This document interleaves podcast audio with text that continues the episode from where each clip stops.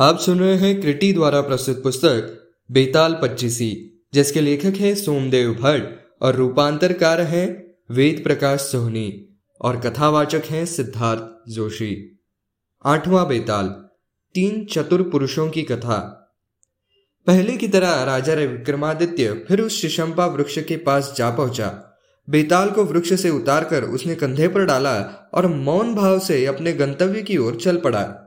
कुछ आगे चलने पर बेताल ने फिर मौन भंग किया और राजा से बोला, राजन, उस योगी के कारण तुम सचमुच बहुत ही परिश्रम कर रहे हो।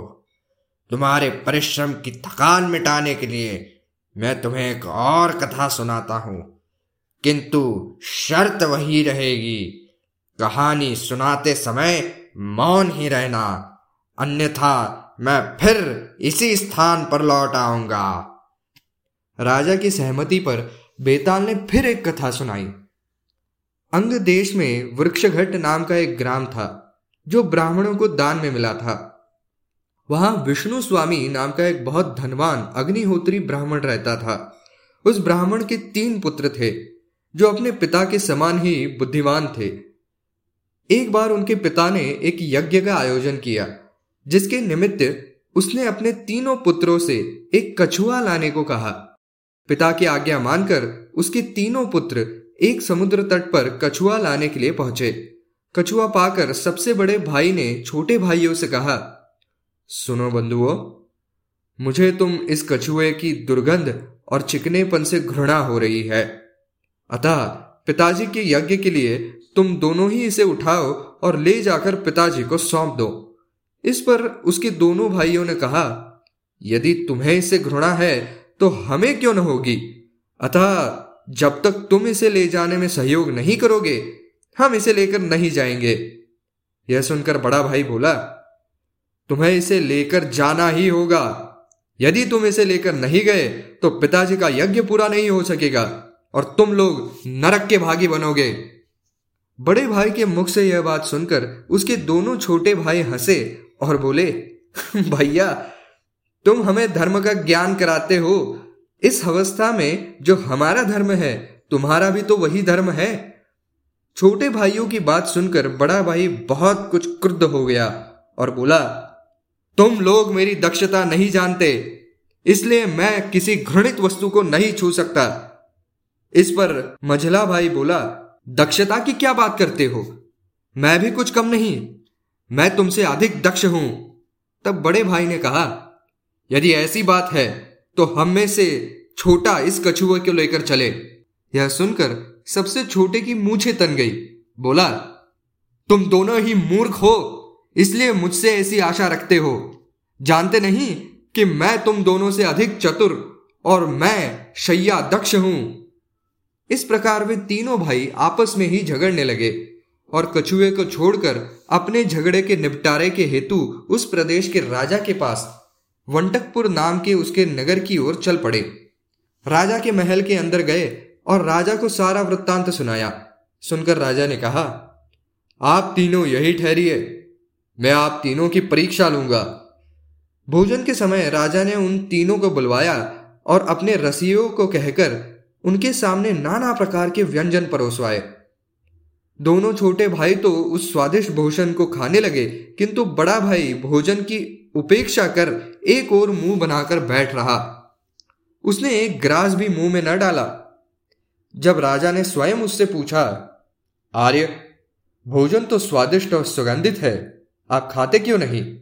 तो उसने उत्तर दिया, राजन, इस भांत में मुर्दों के धुएँ की दुर्गंध है इसलिए स्वादिष्ट होने पर भी मेरी इच्छा इसे खाने की नहीं हो रही है। ऐसा कहने पर राजाज्ञा से सबने उस भांत को सूंघने के बाद कहा, उत्तम कोटि का यह चावल बिल्कुल दोष रहित है।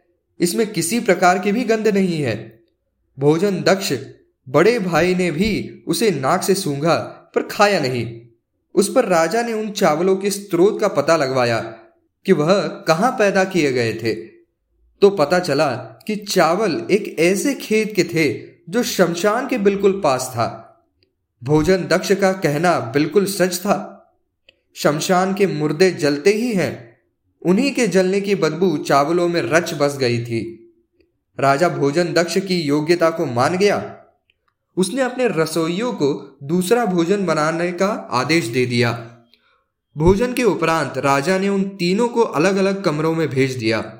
फिर उसने नगर की एक गणिका को बुलवा भेजा। उस सर्वांग सुंदरी को अच्छी तरह सजा सवार कर राजा ने उस दूसरे नारी दक्ष ब्राह्मण के पास भेजा। पूर्णिमा के समान मुख वाली और काम को जगाने वाली वह स्त्री राजा के अनुचरों के साथ उस नारी दक्ष के शयन गृह में पहुँच गई। जो ही वह गृह में प्रविष्ट हुई, उसकी कांति से कमरा दमक उठा, किंतु उस नारी दक्ष को मूर्छा से आने लगी। उसने अपनी नाक दबा ली और राजा से अनुचरों से कहा, इसे यहाँ से ले जाओ, नहीं तो मैं मर जाऊँगा, क्योंकि इसके भीतर से बकरी की दुर्गंध आ रही है। उसकी यह बातें सुनकर राजा के अनुचर उस घबराई हुई गणिका को राजा के पास ले गए और उससे सारा वृत्तांत कह सुनाया। राजा ने तत्काल ही नारी दक्ष को बुलवाकर कहा, इस गणिका ने चंदन, कपूर आदि उत्तम सुगंधियाँ लगा रखी है। जिनकी सुगंध चारों ओर फैल रही है। यह सजी संवरी है। फिर भला इसके शरीर से बकरी की गंध कैसे आ सकती है? राजा के ऐसा कहने पर जब नारी दक्ष ने यह बात नहीं मानी तो राजा सोच में पड़ गया। युक्ति पूर्वक उस गणिका से पूछताछ करने पर मालूम हुआ कि बचपन में उसकी माता तथा भाई के मर जाने पर उसे बकरी का दूध पिलाकर पाला गया था। तब राजा नारी दक्ष की चतुराई पर बहुत विस्मित हुआ और उसकी प्रशंसा की। अनंतर उसने तीसरे ब्राह्मण को जो शैया दक्ष था, उसकी इच्छा के अनुसार शैया दी। उस पलंग पर सात गद्दे बिछे हुए थे। बहुमूल्य कक्ष में वह शैया दक्ष पलंग पर सो गया, जिस पर धुली हुई और मुलायम चादर बिछी हुई थी। अभी रात आधी ही बीती थी कि वह नींद से जाग उठा और हाथ से बगल को दबाए हुए पीड़ा से कराहने लगा। राजा के जो अनुचर वहाँ थे, उन्होंने देखा कि उसके शरीर में केश का एक गहरा और कठोर दाग बन गया है। अनुचर ने जब राजा से जाकर यह बात कही तो उसने कहा, तुम लोग जाकर देखो कि गद्दों के नीचे कुछ है या नहीं। उन लोगों ने एक एक गद्दे को नीचे देखा तो सबसे अंतिम गद्दे के नीचे पलंग पर एक केश पड़ा मिला। उसे लाकर जब राजा को दिखलाया तो साथ आए शैया दक्ष के अंग पर वैसा ही निशान देखकर राजा को विस्मय हुआ। राजा यह सोचकर बहुत देर तक आश्चर्य करता रहा कि सात गद्दों के नीचे से केश का दाग शैया दक्ष के शरीर पर कैसे पड़ गया। इसी सोच विचार में किसी तरह उसने रात बिताई।